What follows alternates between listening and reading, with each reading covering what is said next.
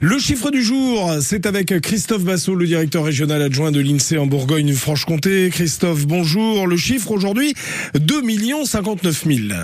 2 059 000, ça correspond au nombre de salariés de l'économie sociale et solidaire en ce qu'on appelle en équivalent temps plein.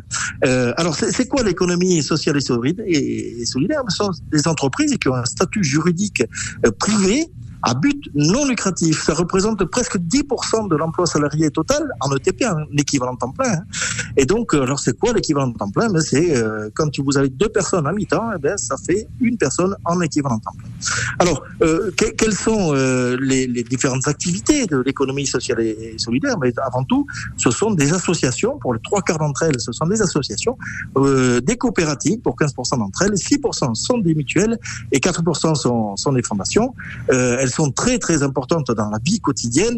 Par exemple, les associations de sportives qui permettent aux jeunes et aux moins jeunes d'avoir une activité sportive et donc d'avoir du lien social, mais aussi d'autres associations comme les Restos du Cœur ou encore en fait, toutes les associations possibles et imaginables, sachant qu'il y a beaucoup de bénévoles. Le travail intéressant est-il bien payé ? Le travail, même s'il est intéressant, il n'est pas très bien payé. La rémunération brute mensuelle pour un emploi à temps plein des salariés de l'économie sociale, c'est 2 700 € en moyenne. C'est moins élevé que l'ensemble de l'économie qui est à 3 000 € en moyenne.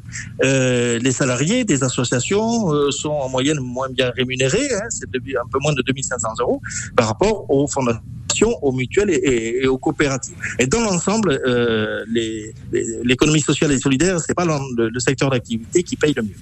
Merci beaucoup Christophe Basso, le chiffre du jour à retrouver sur FranceBleu.fr, Belfort Montbéliard.